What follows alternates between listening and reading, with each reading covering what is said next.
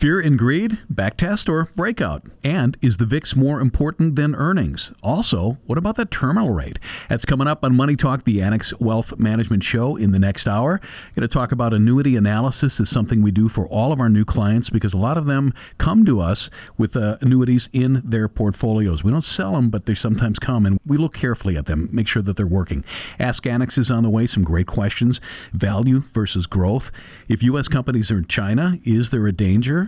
When strengths become weaknesses. Some good stuff. And toward the end of the show, Millionaire Myths. That's on the way on Money Talk. I'm Danny Clayton, Derek Felsky, our Chief Investment Officer. Welcome. Thank you, Danny. Dave Spano is our President and CEO. Welcome to you. Yeah, thank you, Danny. A lot of terms uh, to go through today. You covered a number of them, but I do want to start with a lot of the economic data. And I know we've been spending a lot of time talking about that, but it's so important because that economic data, Derek, really is driving this fact based decision that the Federal Reserve is trying to do.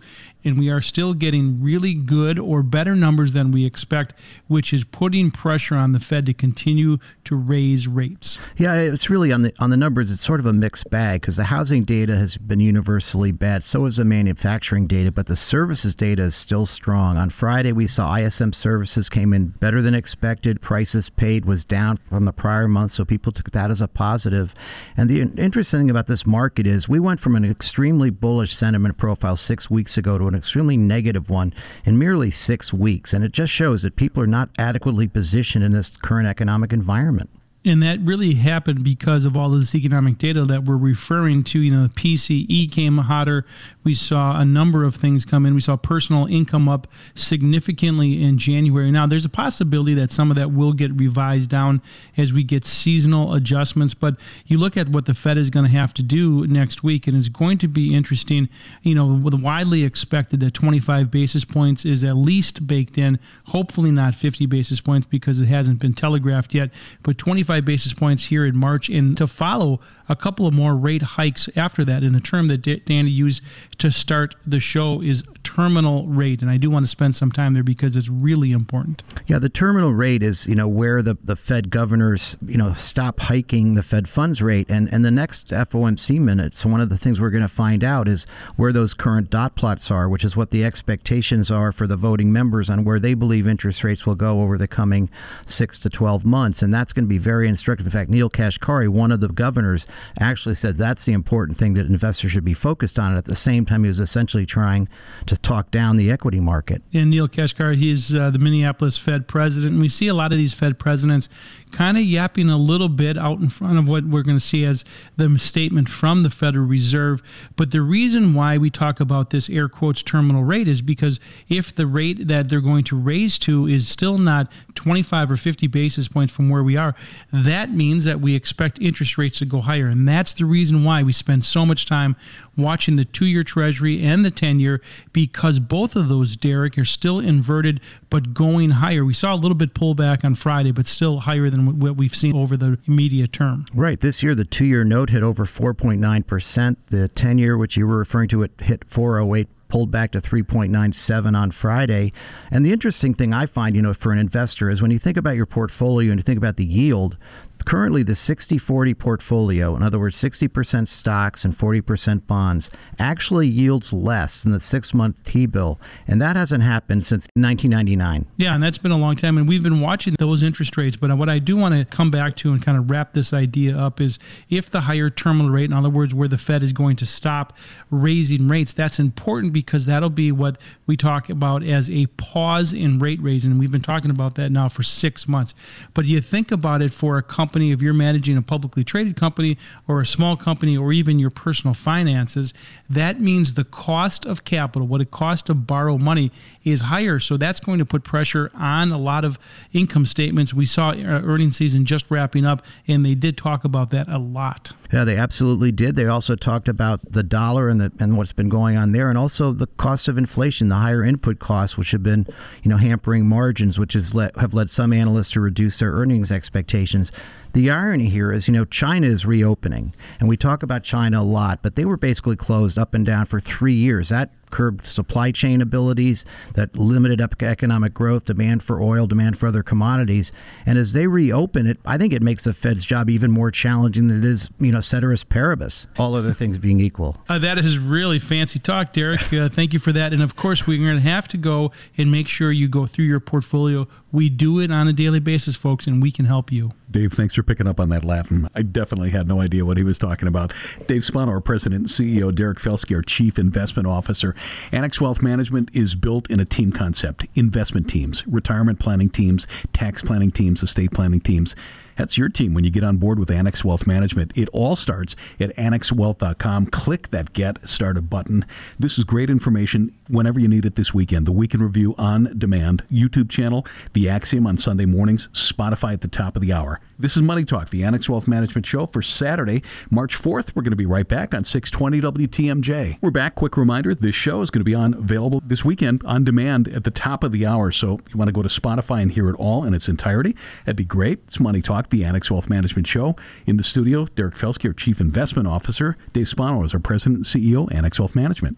Danny, I didn't know that we were going to get a Latin class today, but as long as we're throwing it around, the facts speak for themselves ipso facto. That is what the Federal Reserve is certainly going to have to look at because there's a lot of facts that they need to look at. A lot of that is changing underneath their feet. But, you know, my argument has always been, Derek, that they're trying to raise rates and shrink their balance sheet to slow down the economy. And one of the things we are not seeing is really a weakening of the job market. And that could be because it is structural. You think think about the reason why the job market is so strong, and it could be a number of reasons, including you know millions of baby boomers that retired, you know those people who left the service uh, industry. There are people working from home on and on. And so a higher interest rate of a quarter point or 50 basis points, is that really going to fix a structural problem? Could be an immigration issue. There's a lot that goes into this. Well, also I was thinking about the housing market. I mean, so many people have, you know, refinanced their mortgages at extraordinarily low rates. So just because interest rates rise, it doesn't bother them in the slightest.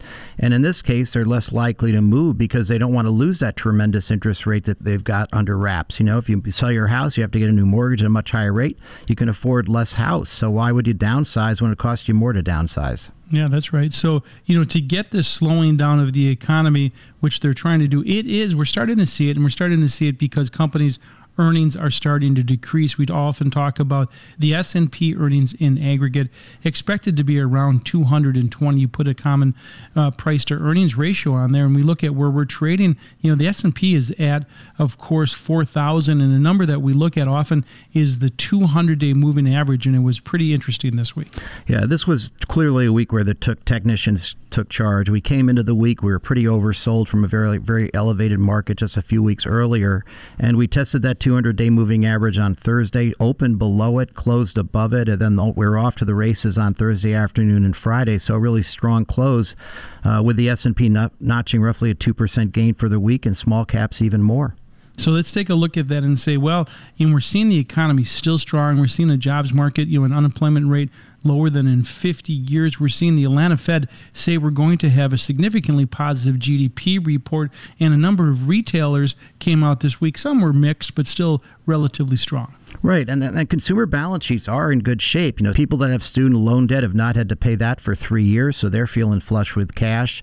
Senior citizens on that, Social that Security, may change though. Right? That, that, that, may, change, change for sure. And you know, senior citizens an 8.7 percent increase on their Social Security check.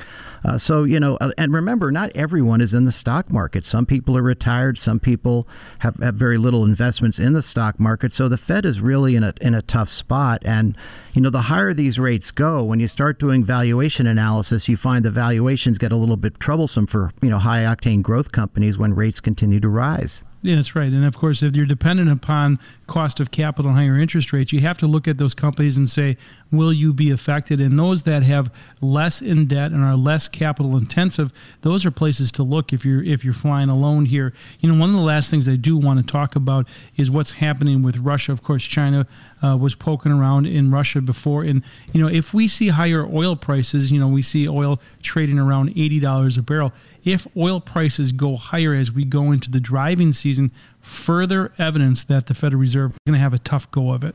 Yeah, and the, the other thing too is, and you talked about this a lot, and you were one of the few that was. You know that explosive growth in M2 that took that takes about a year, year and a half to run through the system. So that still is out there. There's still a lot of cash around, and while M2 growth has slowed to essentially zero at this point, the lag effects are continuing to have an effect. And to the degree that the Fed is fighting that, you know, as they try to, you know, shrink their balance sheet and raise rates, uh, at some point, you know, something's going to break. And and one of the things that we try to pay attention to as a committee is, you know, where are the opportunities, but also where not to go. And the one area you don't want to go is where consumers are starting to see their budgets stretched and the rest. So we stayed away from consumer discretionary for the most part and gone more towards energy where we see free cash flow and also, you know, healthcare, which is defensive, but people, you know, people get sick regardless of economic economic growth, and, and so on. So that's how we operate as a committee. Derek Felsky, Chief Investment Officer, Dave Spano. We've got him for the rest of the hour. The Annex Wealth Management annuity analysis is part of what we do for our clients. We're going to talk about how that works next on Money Talk, the Annex Wealth Management Show on 620 WTMJ. It's another team segment at Annex Wealth Management. Eric Strom, financial planning specialist at Annex. Welcome back. Thank you for having me. And Deanne Phillips, Director of Client Learning and Development, CFP, and a CDFA at Annex Wealth Management. Good to see you. And good to see you, Danny. We're going to talk about annuities, which can tend to confound and confuse many people, even though they can be useful in properly constructed retirement portfolios. So, Eric, let's start at the beginning. What exactly is an annuity? The original purpose of an annuity has been to provide a guaranteed income for your whole life. Annuities go back as far back as the Roman times. Back then, the more prosperous Romans would often buy what was called an annua. You would hand over a pot of money, and then once a year, you would receive a guaranteed income for as long as as you live. But today, things are pretty different. Uh, the concept of an annuity is really adapted to modern uh, needs, and there are now investment vehicles that are incredibly complicated, some of them very expensive, that have guarantees, and things are a little different today, but it's a pretty interesting uh, landscape out there. It sounds good, right? So, Deanne, where do annuities pick up their, shall we say, checkered reputation? Well, here's the deal they are an insurance product. That means there are commissions generated from them, from the sale of these products. And those commissions can actually be quite quite hefty. They're very confusing. They're layered. And a lot of times people just don't understand the reason behind having the annuity to begin with. What's that old saying? Annuities aren't bought, they're sold. That's exactly it. It's true that consumers aren't going out there looking for annuities. They're going out there looking for professional financial advice, and they're often presented with annuities. And these can often be very, very complicated vehicles. And that's what we're here to help with. And they don't help their reputation, their own reputation, because they can be really complex. There are variable annuities that can come with a lot of different bells and whistles. For example, if someone buys one annuity in 2010 and then you buy the same exact product in 2011, it might be a completely different product. Uh, they change over time. They have lots of optional features. Oftentimes, we see clients who ha- have an annuity they bought seven or eight years ago. Uh, maybe they don't have a, a, relationship with the person who sold it to them, and the annuity's in set it and forget it mode, and that's where they really need that expert advice. Deanne, we do have plenty of clients. They come to us with annuities in their portfolios, brand new clients. And do you find that our clients understand? Understand what it is that they've got. They're familiar with the word annuity, and sometimes it, that can go back to their 403b or the 401k, so their company plan, where when they retire, they can be offered either a lump sum so they can take that money they've been contributing out, or the company can annuitize it or offer them an income stream. So they're familiar a little bit with, oh, yeah, I think I have this option in my retirement plan, but they're often frustrated because if they've gone to a traditional brokerage relationship, outside of their retirement very often they are sold these and sometimes they're sold them when the market goes crazy and the the advisor may hear them being a little concerned about the market so they say well I'll tell you what this can lock in a potential guarantee income stream for you. I mean we've had clients that have come to us this one came to us the same broker had sold her five different annuities over a handful of years and the thing is this was a woman who already was bringing in more income than she spent so it created a tax problem actually. This is where she came to me and she's like like, oh my gosh, I, I, I don't know why I have these. I don't know if there's anything I can do with them. Do I have to turn them all on? And the thing is, some of them had those, as Eric said, bells and whistles.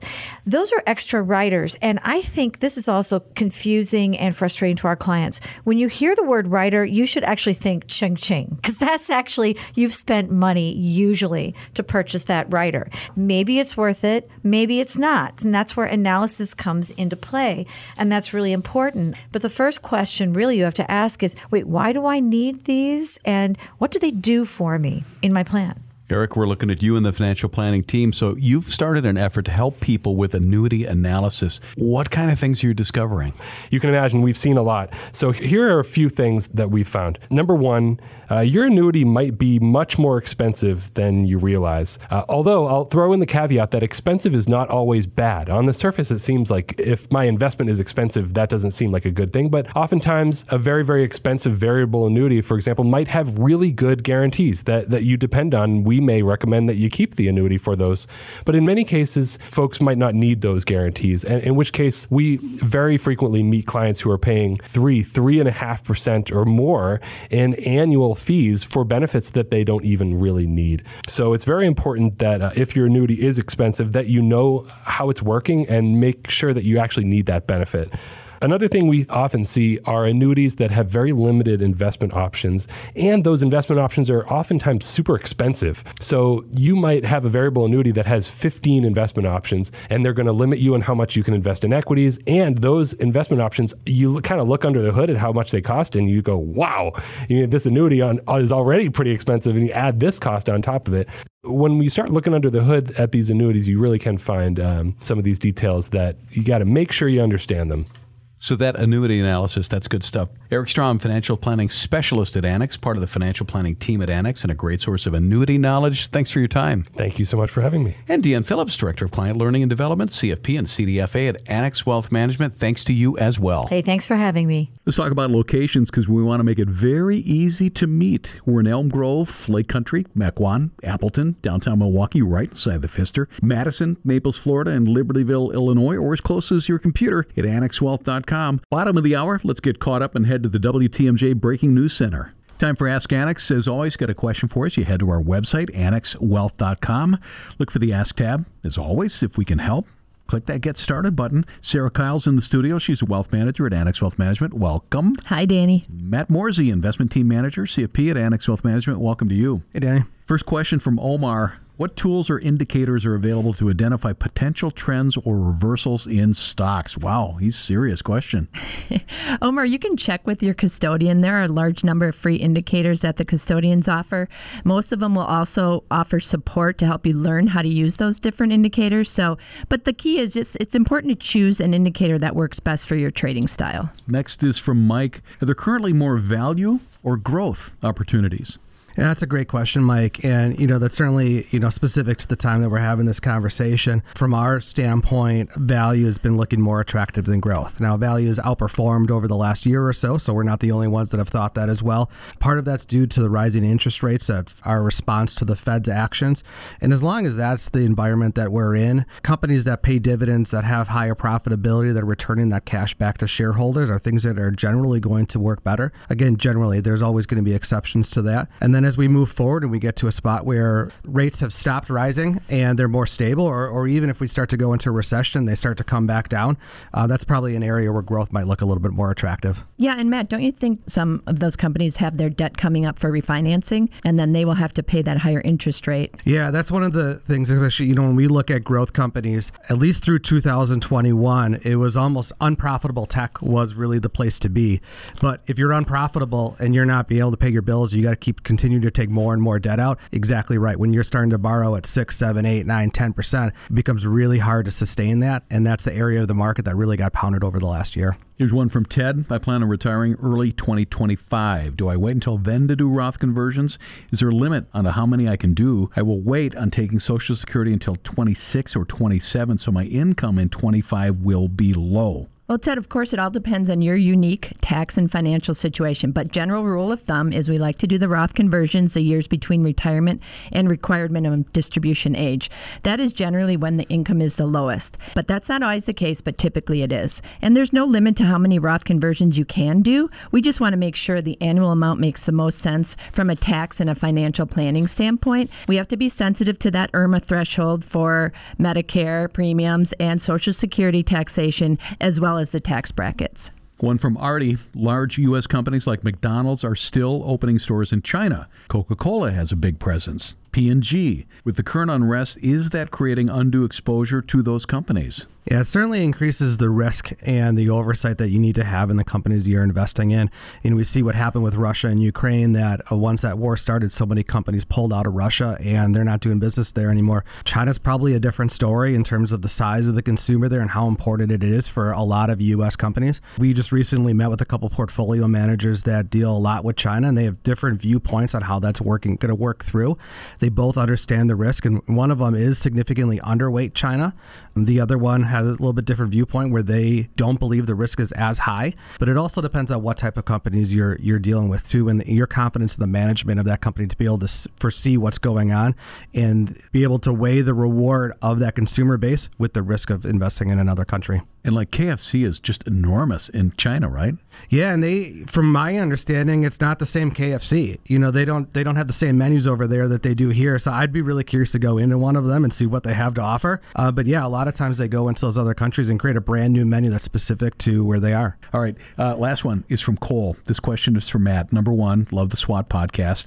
Number two, how often do you find what might have been a strength two months ago is now a weakness, or vice versa? Are there ever times where a strength is also also a threat? Well, thank you very much, Cole. We appreciate that. It's a lot of fun for us as an investment team to do and something that we believe provides a lot of value as well. So thank you very much. Certainly, when we plan those podcasts out and we're going through some of that research that we do, it's very common for something I think to be either a strength or a weakness and then have an opposite effect from an opportunity or threat standpoint. And part of that is that we're very forward looking when we try to do those. So at times maybe the consumer has been really strong and that's something that, that is helping the economy stay afloat with rising interest rates and some of the other negatives that are coming down the, the path. But as we look forward, that's an area that could become a weakness later on as credit card balances continue to pile up. Interest rate on those balances, same thing with mortgage rates, car loan rates, all those things going up. That's an area that could be a threat going forward. In terms of over time, how many of them flip? It's probably less than most would think.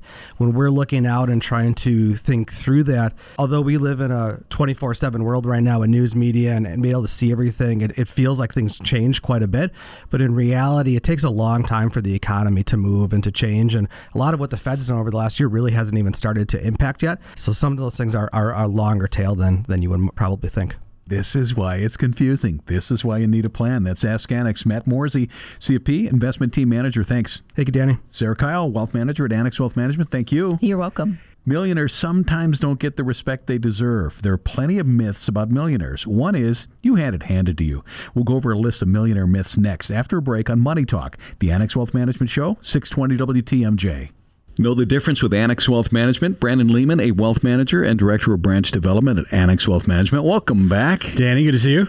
According to Fidelity's Millionaire Outlook study, the vast majority of millionaires, 82%, are self made. They didn't inherit money, they built their wealth themselves. Let's talk about that because we have a list of millionaire myths, and I'm sure you've run into some. Oh, yeah. There's quite a few stories out there of, you know, what do you need to do, how you are. And, and one of the biggest ones to me kind of jumps into number one there, and I'll let you run with it. But it's really important. It's not what you make, it's what you keep. And I think this must be frustrating for people that have achieved millionaire status. Let's go with number one. If you have a high salary, you are set for life. You would think that. And, and sometimes that's kind of the myth out there is you make a lot of money, you're going to have a lot of money. But really, some people grow into that income. They grow into that high salary and they actually don't save. They want to keep up with the Joneses, but really it's there are certain individuals who have sat down and said, you know what, to be a millionaire, I do have a high salary, but I am going to save this, I'm going to save that. Diligently focused on saving as much as they could to better themselves for retirement. And that's really what they're concerned with. A lot of millionaires, it's not the now,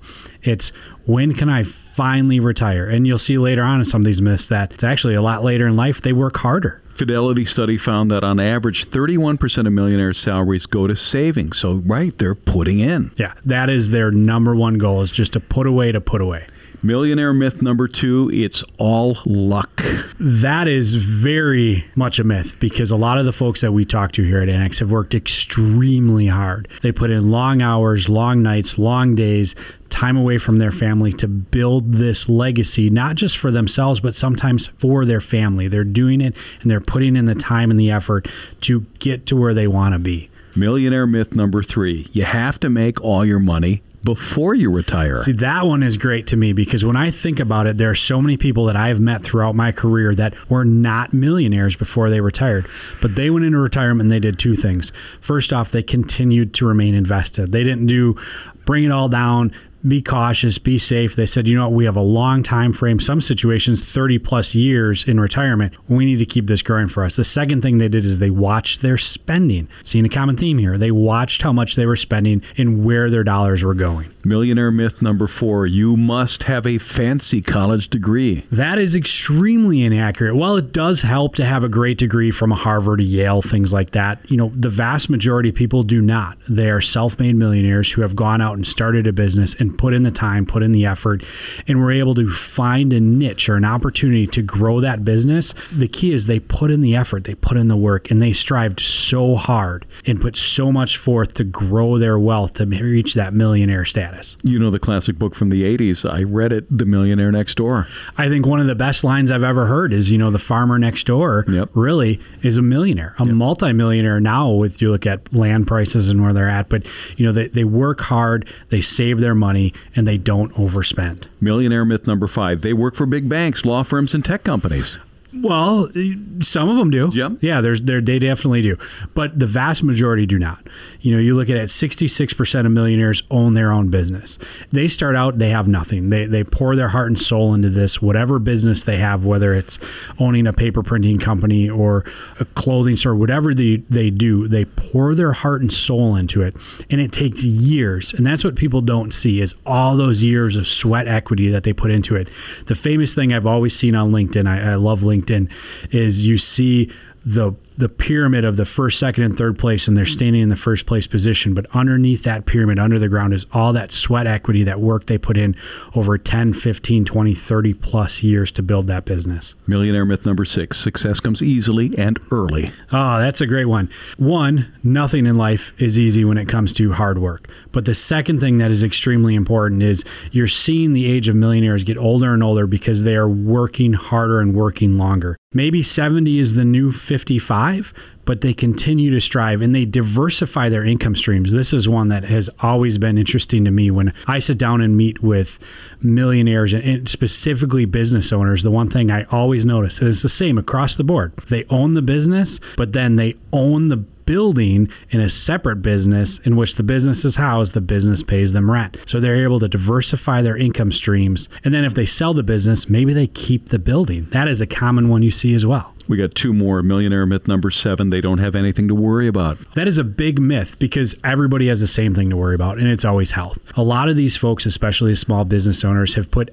everything behind them just to make sure their business takes off. A lot of people have put everything they can into their business and kind of pushed off their health. And that's something we tend to see too. These small business owners have worked so hard and they've forgotten about taking care of themselves. And that's a big concern when they come in here. They say, you know, I've worked 30, 40 years. It's time for me to take care of myself. The other thing is, you know, how do they leave money behind? A legacy is so important to a lot of these folks. They want to take care of their family, take care of their kids. And then just financial security. You work, work, work, save, save, save and then at some point that flips and now you're not saving, you're withdrawing. And that it's a scary moment for a lot of folks. And the millionaire myth number eight, the final, they've got their future all figured out. That's the reason we're around. They come in here, they are experts at what they do. And I, and I say this all the time. They are the subject matter experts, or in the military, we call it they're the SMEs in their area. But there's other areas where they're just not as comfortable. So they come to Annex and they sit down with us because we can bring all those teams to them. We bring the experts in the tax, we bring the experts in the estate, we bring the experts in the planning and the investment. This way, they don't have to worry about having it figured out because they know they have a team behind them to figure it out for them and they can worry about the things they want to do and take care of their health, their family, and their future. We are ready to assist investment, retirement planning, tax planning, estate planning as a fee only fiduciary. Website annexwealth.com. Click the Get Started button. Brandon Lehman, Director of Branch Development and a Wealth Manager at Annex Wealth Management. Thanks for your time. Danny, thank you. A couple of live learning opportunities on the way. Financial planning in a changing tax world for our Women in Wealth group on Thursday, the 16th. Financial planning in a changing tax world for everybody happens on Tuesday, March 21st, 6 o'clock at our headquarters in Elm Grove. Complete details at annexwealth.com. Look for the events tab. It's Money Talk, the Annex Wealth Management Show on 620 WTMJ. Back on Money Talk, the Annex Wealth Management Show. Glad to have you riding along. Check out the Axiom, our free weekly newsletter. We're on social media. Really proud of our Annex Wealth Management YouTube channel. Brand new videos every week that Annex Wealth Management has produced. Our SWOT podcast Monday mornings comes from the Annex Wealth Management investment team. That also on Spotify. And again, this show on demand at the top of the hour on Spotify. Derek Felsky, Chief Investment Officer in the studio. Dave Spano is our President and CEO, Annex Wealth Management. Yeah, thanks, Danny. You know, I was walking by the boardroom earlier this week, and uh, Derek had the entire investment team in there 10 really smart people uh, talking about ideas. And, you know, one of the things that we say in those meetings is it's not always where you should invest, it's where you should not invest. In other words, what is going to have a tough sled going forward? And that's a conversation that we had this week. Right. I mean, you know, we're always talking about, you know, how, you know, how companies reported, what the guidance was, how they're positioned going forward. Does it make sense from a top down and a bottom up perspective? We, we talk to experts who take both sides of that case and basically make a judgment on which side we believe to be right, and then of course we validate that by price action and the rest with you know as, as Todd likes to call it the trading aspect of it, and, and and just try to you know be ahead of the curve, be a little bit tactical at the edges, uh, not go for home runs when it's not appropriate. And right now, you know we're a little bit right of neutral in equities, not uh, significantly overweight, but we have been gradually adding equity exposure on weakness. Our most recent ad being overseas you know, I looked in, in, that meeting and we have PhDs and CFAs and some MBAs. And of course, Derek, you know, you've been a mutual fund manager and that's so different. You know, when we talk about, you know, know the difference, that's one of the check marks that we have on our list is, you know, how, how is your money being invested? If you've hired an insurance agent and they just put in it in a set it or and forget it portfolio, is that really taking advantage of all of the opportunities that are out here? There's so many facts and circumstances that are changing. You know, one of those things that we're looking at at is the VIX, and the VIX is a measure of volatility. You watch that closely. I do, and I you know I read this interesting study. I don't know if I've even discussed this with you, but anyway, the study was what's more important on the performance of the stock market: a falling VIX or rising earnings. And what you find is a falling VIX actually has more predictive value for the performance of the S and P 500 than earnings do. Over, over what term? That's interesting. Over over, over a three to six month time frame. So right. so when you hear on the TV about these companies, they beat the numbers and this and that, and the stock market should go up because of that. That's really just a waste of time. The bottom line is, are people getting more or less confident about the market itself? And volatility is a measure of confidence. The higher the volatility, the less confident people are. So in an environment like this, you know, I, when I was watching the thing hit the 200 day on Thursday, the VIX was down, which was telling you there was no great threat there. So it was a really great opportunity to, to reload in a couple of names that we like that had pulled back to support and so on. And so if you're uh, if you're managing your assets yourself, or you've hired somebody who is not, and these are keywords, a fee only fiduciary. And the reason why I pound that so often is there's some people who act as a fiduciary and then they take that hat off and then they put on their product sales hat and sell you a high commission product. You really, really got to watch out for that, folks, because uh, you have to make sure that you understand what you're buying, how much you're paying for it, and why it's in your portfolio. And that's what we do. And so if you're listening to this and you want a second set of eyes on that portfolio to make sure you're getting it with a sophisticated and intel- intelligent group, go through this process. It's really going to help you. We go through and holding by holding, and that's really important. This is not just throwing some stuff against the wall and slamming a fixed annuity at you. Guys, what do we have uh, coming up next week? Well, we've got a lot of information coming up the week of um, March 11th. We have the CPI on March 14th, PPI the 15th, and the FOMC the 21st and 22nd. Uh, the non-farm payrolls will be out on 310. That's a big number. The estimate is for 200k. And remember, last time it was 517. So that will clearly set the tone for whether we see 25 or 50 basis points in March. Got it. Derek Felske is our Chief Investment Officer. Appreciate your time today. Thank you. My pleasure. Dave Spano, President and CEO. Appreciate that. Good show today. Thank you very much. Yeah, good running the show today, Danny. Thank you. Folks, if we can help, our website, annexwealth.com, click that Get Started button, investment and retirement planning, tax planning, and estate planning. Inflation not going away. Threats present themselves frequently, but so do opportunities. Is your plan on track to handle both? Are you sure? Put Annex on your side in the battle for 2023 and beyond. We're going to be back here next Saturday at 10. Hope you can join us then. If not, we'll be on Spotify. This is Money Talk, the Annex Wealth Management Show on 620 WTMJ.